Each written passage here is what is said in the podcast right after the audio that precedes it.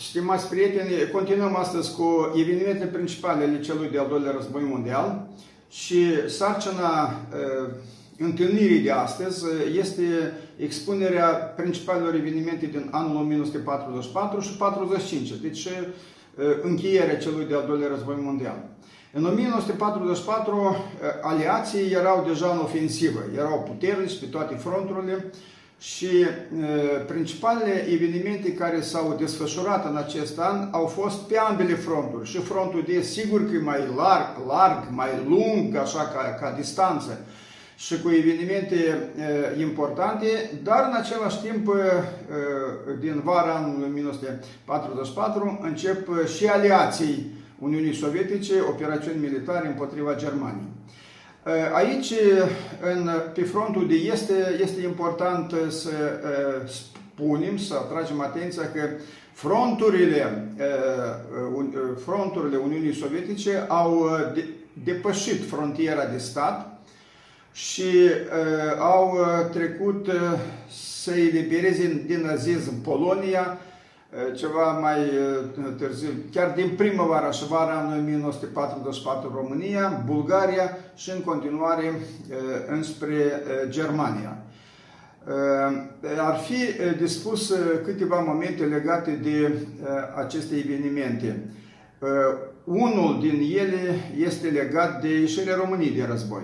Deci trupele rusești au pătruns pe teritoriul României, au trecut la Soroca, Nistru, și partea de nord a actualei Republici Moldova, deci de la Soroca spre Bălți, aceste teritorii au fost deja luate sub controlul trupelor sovietice.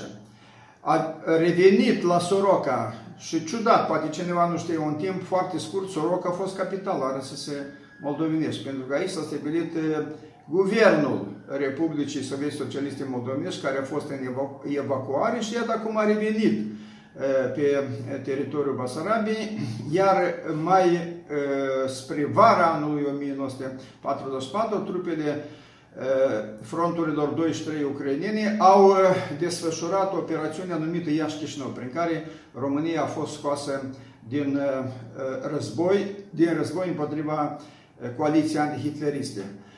Eh, aici sunt multe discuții în istoriografie în sensul rolului care l-a jucat eh, regele Mihai I atunci când l-a arestat pe Ion Antonescu, eh, arestat și dat pe mâna sovieticilor și imediat după arestarea lui Antonescu, regele s-a adresat către popor cu o, o, o petiție, un manifest în care a spus că România iese din război împotriva Uh, coaliției antihitleriste și trece de partea acestei coaliții, adică a declarat război Germaniei.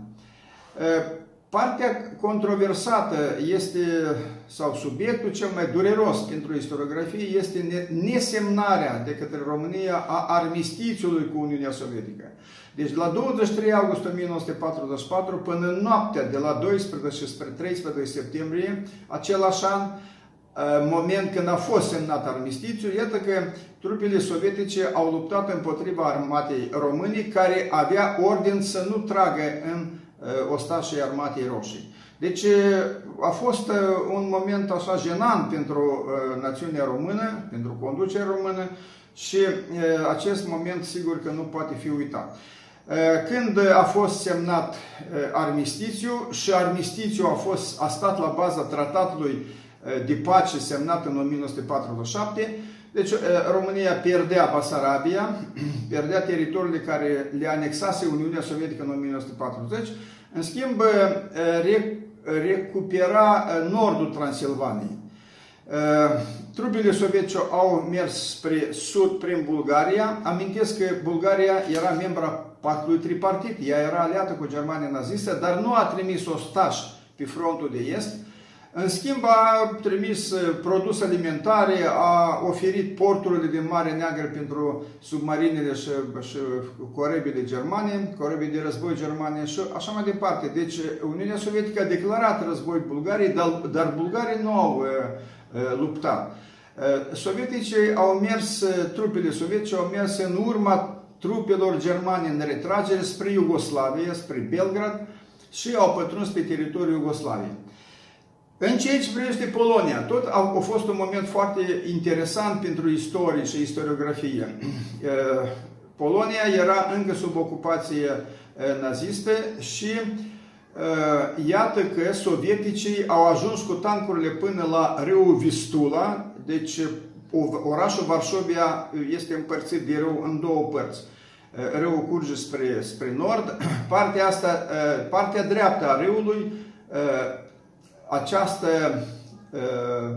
acest sector al orașului se numește Praga, așa se numește Praga. El este așa un șes și trupele de tancuri sovietice conduse de mareșalul Rokosovski de origine polonez, iată că au ajuns în Praga și vedeau cu, cu ochii, se vedea că dincolo de râu este cealaltă parte a orașului. Am fost în Varșovia, există mai multe muzee, am fost în Muzeul Orașului și acolo sunt păstrate proclamații care au fost tipărite în Moscova, în Uniunea Sovietică în orice caz, în limba poloneză, în care polonezii erau chemați să se ridice la răscoală, să se ridice la răscoală împotriva garnizoanei germane care conduceau orașul. În plus, rezistența militară din Polonia nu era independentă. Ea avea conducere și această conducere era la Londra. Deci era guvern, era minister de uh, apărare, de război și cei ce făceau comandanții aici pe teritoriul uh, Poloniei ocupate era coordonat cu guvernul de la Londra. În plus, pe data de 6 iunie 1944 s-a deschis cel de-al doilea front. Deci, atmosfera care s-a creat atunci, în august 1944, era prielnică pentru a se ridica la răscoală împotriva germanilor. Tancurile sovietice erau văzute cu ochiul liber, pentru că partea asta a orașului este mai ridicată decât partea din, din, deci din, dreapta, din dreapta râului. Uh, și uh, frontul 2 și în general atmosfera era prielnică pentru uh, a se răscula. Și ei, la data de întâi, patrioții din Varșovia, militari și civili, tineri, mai puțin tineri, femei, femei și bărbați, s-au ridicat la răscoală împotriva garnizoanei, au pus stăpânire pe câteva cartiere din centrul orașului, dar surpriză, trupele sovietice n-au înaintat. Uh, aliații, mă refer aici la Winston Churchill, nu o singură dată uh, i-a trimis telegrame lui Stalin cu îndemnul de a ajuta răsculații. Uh, mai mult ca atât, aliații au început să trimită din partea de sud a Italiei, deja controlată de aliați, să trimită avioane cu muniții, avioane de transport cu muniții, cu medicamente, cu îmbrăcăminte, cu hrană și tot ce puteau ei să, să trimită. Eh, erau aruncate cu parașutele aceste, eh, aceste mărfuri. Nu întotdeauna au ajuns la răsculați. Multe sau unele din aceste eh, încărcături au fost capturate de nemți. Și aici apare o enigmă pentru istoria celui de-al doilea război mondial. De ce s-a comportat Stalin în acest fel? Ehm, răspunsul este la suprafață. Dacă Stalin ar fi continuat ofensiva și dincolo de Vistula, asta însemna că de fapt recunoaște autoritatea polonezilor care au pus sub stăpânire partea cartierele centrale ale Varșoviei. Asta înseamnă să recunoști guvernul de la Londra. Sau lui asta, din punct de vedere politic, nu-i convenea. El venise cu un guvern prosovietic din polonezi, prosovietic stabilit la Lublin, un oraș mai în partea de sud a Varșoviei și acest guvern era în așteptare. Deci s-a făcut în așa fel ca Hitler, dar Hitler a fost foarte furios pe această, această, aceste evenimente. El a dat ordine ca oraș să fie incendiat, iar acești militari să fie nimiciți, o parte au fost capturați, și au fost uh, scoși, scoși din oraș și orașul Varșovia a fost uh, dat, uh, a fost incendiat. O bună parte erau, din clădiri erau de lemn și, bineînțeles, ora, orașul a, a avut foarte mult de suferit. S-au păstrat niște fotografii, s-au făcut niște filmări de sus din avion și a, a, orașul arăta în ruini. Deci iată că aici politica politica statului sovietic încă o dată a lovit în polonez și încă o dată sovieticii au dorit să demonstreze că au de gând să controleze Polonia și de fapt așa s-a întâmplat o, o bună perioadă după cel de-al doilea război mondial. Acum, mai înspre toamna anului 1944 are loc o altă, o altă, un alt eveniment foarte important și anume vizita neașteptată într-un fel al primului ministru al Marii Britanii, Winston Churchill, la Moscova.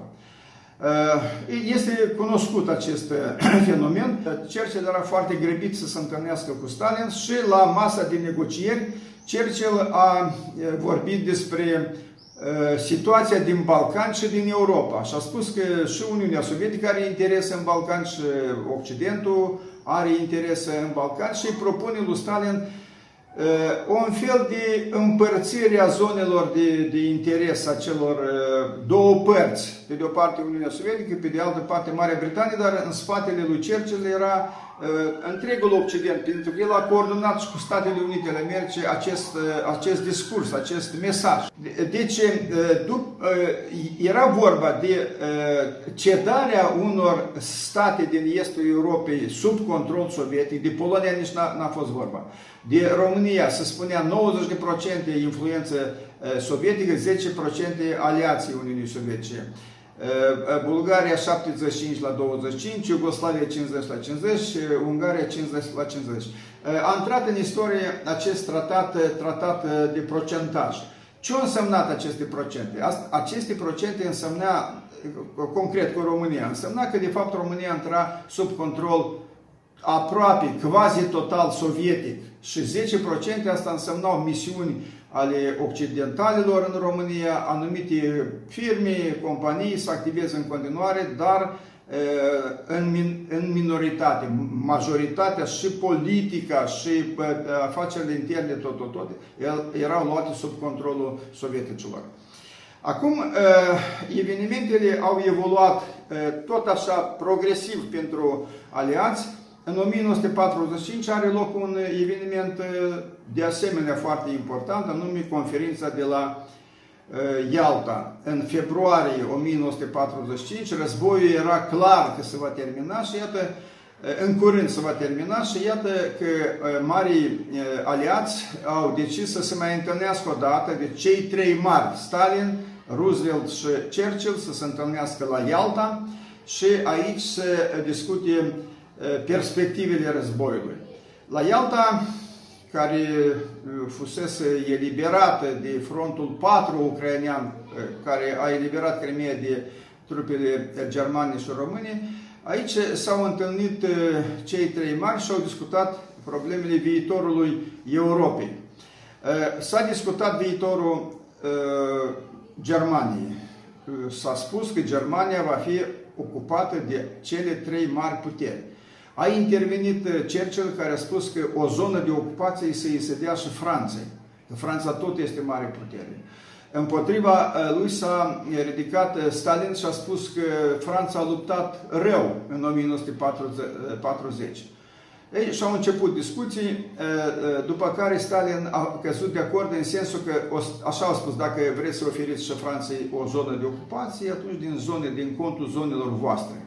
Deci, Așadar, pentru viitor s-a decis ca, ca Germania să fie împărțită în patru zone de ocupație. Acum, în ceea ce privește contribuții de război, Germania a fost obligată în perspectivă să plătească contribuții de război în sumă de 20 de miliarde de dolari la cursul anului 1939, 10, eh, de jumătate de această sumă revenind Uniunii Sovietice. În ceea ce privește Polonia, așa s-a creat situația în 45 și am vorbit de asta, că erau două guverne. Un guvern era la Londra, recunoscut de uh, marele puteri occidentale și altul adus de sovietici, uh, pro-sovietic de la Lublin și după evenimentele de care v-am spus ceva mai devreme, adus aici în Varșovia. Și atunci care, cum trebuia soluționată problema. Și până la urmă s-a decis ca pe baza acestor două guverne să se creeze un singur guvern Deci guvernul majoritar să fie din uh, pro-sovietici plus câțiva reprezentanți guvernului la Londra. Acest guvern să pregătească alegeri în Seimul uh, Poloniei, deci în Parlamentul polonez, Parlamentul să numească un nou guvern și acest nou guvern să fie recunoscut de comunitatea internațională. Alte uh, subiecte uh, foarte pe scurt. Stalin a insistat să participe la război împotriva Japoniei, alături de e, marile puteri, dar nu oarecum, ci fiind invitat de cineva de marile puteri să participe la război. Asta pentru că Uniunea Sovietică era pe poziții de neutralitate cu e, Japonia și Japonia nu s-a folosit de e, ocazia invaziei germane ca să atace și ea la rândul ei. Deci era aici un moment așa de, de morală și atunci Stalin asta a zis, hai să, să-i fie invitat. După care mai și alte subiecte, inclusiv și aprobarea statutului Organizației Națiunilor Unite, deci viitoare organizație care va păzi pacea în lume.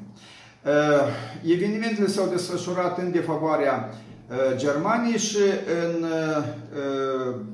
la 30 aprilie 1945 Hitler se sinucide, îl numește pe Carl Dionitz, amiralul Carl Dionitz, îl, îl, îl, îl lasă ca cancelar a Germaniei. Dionitz nu era în Berlin, el era undeva în unul din porturile Mării Baltice.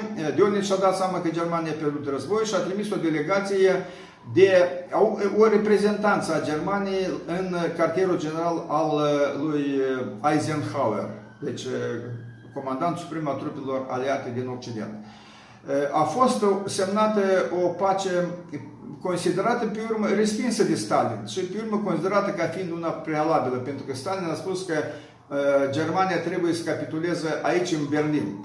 Și la insistența lui Stalin, Germania a mai semnat odată pactul de capitulare. Asta s-a întâmplat în noaptea de la 8 spre 9 mai. Este cunoscută această scenă, este detaliat descrisă de Zhukov, care era reprezentantul Uniunii Sovietice, era el responsabil delegației militare și cel care a semnat actul de capitulare a fost feldmareșalul Keitel.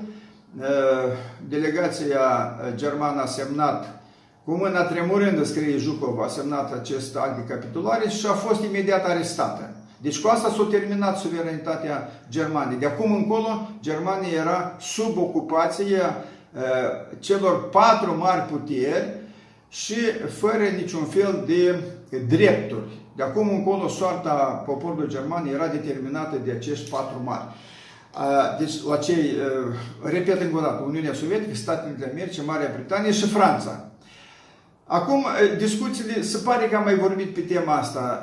Așa s-a întâmplat că există fusă orale. Deci, când a fost semnat actul de capitulare, în Berlin era, nu era încă miezul nopții să treacă spre 9 mai. Pe când, datorită fuselor orale, la Moscova deja era 9 mai. Iată prin ce se explică că Occidentul consideră victoria asupra Germaniei naziste pe 8 mai, iar Uniunea Sovietică cât a existat și pe urmă țările de democrație populară de aici, din estul Europei, au uh, semnat acest uh, eveniment pe data de 9 mai. Sigur că a fost un eveniment istoric. Germania a pierdut războiul. Uh, acest, această zi merită să fie amintită de istorici, de, de uh, opinia publică uh, și noi facem acest lucru. Altceva că uh, acum suntem martori cum, cum Rusia de astăzi încearcă să demonstreze că numai Rusia a învins uh, uh, Germania, ceea ce nu este, nu este adevărat. Acum, după uh, încheierea războiului în Europa, s-au făcut niște totaluri. Este vorba de conferința de la Potsdam din vara anului 1945, la care au participat de asemenea cei trei mari, dar în aprilie, pe data de 12 aprilie 45, Roosevelt a murit și în locul lui, conform Constituției Statelor Unite, vicepreședintele Americii devine președinte. Adică Harry Truman devenise președinte și el a fost cel care a condus delegația uh, americană pe, uh, la, la, aceste, la această conferință, la aceste uh, tratative. Deci, ce s-a discutat aici? Uh, s-a uh, confirmat încă o dată uh, dorința marilor puteri de a distruge tot ce era legat de mașinărie de război nazistă, deci a intrat în istorie ca principiile, cele 3D, principiul celor 3D, de militarizare, denazificare și democratizare. Adică țările ocupante au luat decizia să democratizeze în perspectivă Germania, să nu mai permită militarizarea Germaniei și e, revenirea nazismului. S-a hotărât să fie luate e, contribuții de război e, în marfă și deci marfă produse de germani. Și aici, în perspectivă, apare planul Marshall, care va oferi germanilor posibilitatea ca ei să lucreze și să, uh, să acopere aceste uh, datorii numite contribuții de război. Uh, un alt subiect care a apărut, Truman era deja mai tânăr și era mai, mai așa antisovietică, deci el i-a spus lui Stalin că nu este nevoie ca Uniunea Sovietică să intre în război împotriva Japoniei, pentru că americanii dispun de o, o armă foarte puternică, fără ca să numească că este vorba de bombă atomică.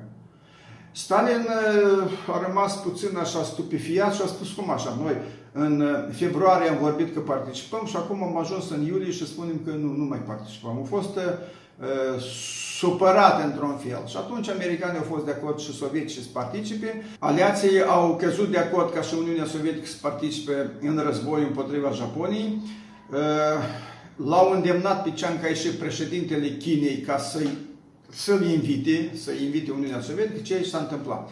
Deci după încheierea operațiunilor militare în Europa, aliații s-au concentrat asupra Japoniei. Aici foarte scurt vreau să spun, Japonia sigur că își dădea seama că uh, pierde, a pierdut războiul. Și japonezii, mă refer la conducerea Japoniei, era gata să semneze actul de capitulare, dar avea o condiție. Condiția era păstrarea instituției imperiale. Sau uh, uh, angajamentul care l-au luat aliații este, a fost să fie uh, până la capitularea necondiționată. Și iată în așa condiții de, de, de, de conflict, în așa, uh, de contradicții, mai bine spus, iată că americanii au aplicat cele două bombe atomice pe data de 6 și 9 august asupra orașelor Nagasaki și Hiroshima, cu victime foarte multe, foarte multe victime. Atunci deodată au murit, pe urmă de boli uh, și așa mai departe. În așa condiții, împăratul uh, Japoniei s-a adresat către popor, către conducere, că el renunță la tron numai ca să salveze poporul. și în așa condiții uh, a înregistrat o, un discurs către națiunea japoneză, a transmis-o la uh, radio, la posturile de radio și în așa condiții Japonia a ieșit din război. Uh, actul de capitulare a Japoniei a fost semnat pe data de 2 septembrie 1945 prin care Japonia renunța la toate, toată rezistența care au opus-o și aici apare partea controversată a evenimentelor. Și anume, Japonia a fost luată sub ocupația americanilor și instituția imperială a rămas să funcționeze în continuare. Apare paradoxul. De ce atunci au fost aruncate aceste două bombe atomice? Și japonezii ei interpretează că a fost un experiment asupra rasei japoneze, rasei asiatice și așa mai departe.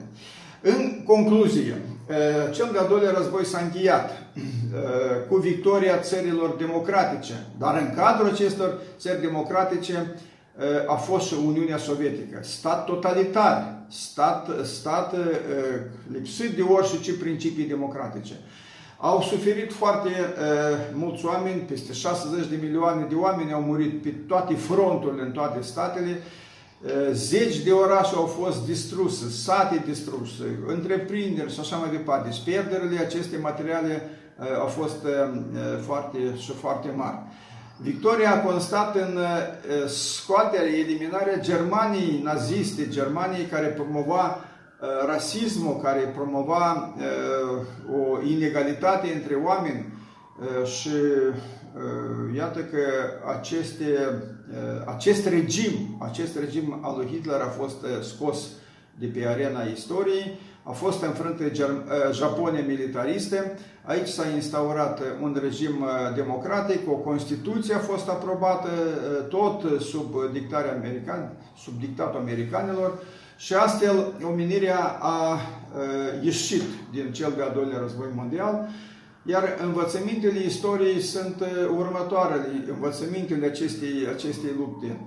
Uh, este foarte important să uh, fie solidare statele atunci când o putere mai mare sau mai mică, iată, începe să revizuiască frontierele, să declare că este superioară altor popoare sau altor, să nu recunoască alte națiuni, și așa mai departe. Eu închei aici, închei acest discurs, vreau să vă amintesc că chiar în momentul ăsta are loc întâlnirea între președintele Statelor Unite Biden și președintele Federației eh, Vladimir Putin și se discută niște probleme foarte importante referitoare la politica externă pe care o promovează Federația Rusă. Se vor trage niște linii roșii, așa cum a zis președintele american, în ceea ce privește Până unde poate să meargă cu politica externă Federația Rusă de astăzi și cât poate să-și permită să facă. Vom aștepta cu interes rezultatele acestei întâlniri. Mulțumesc!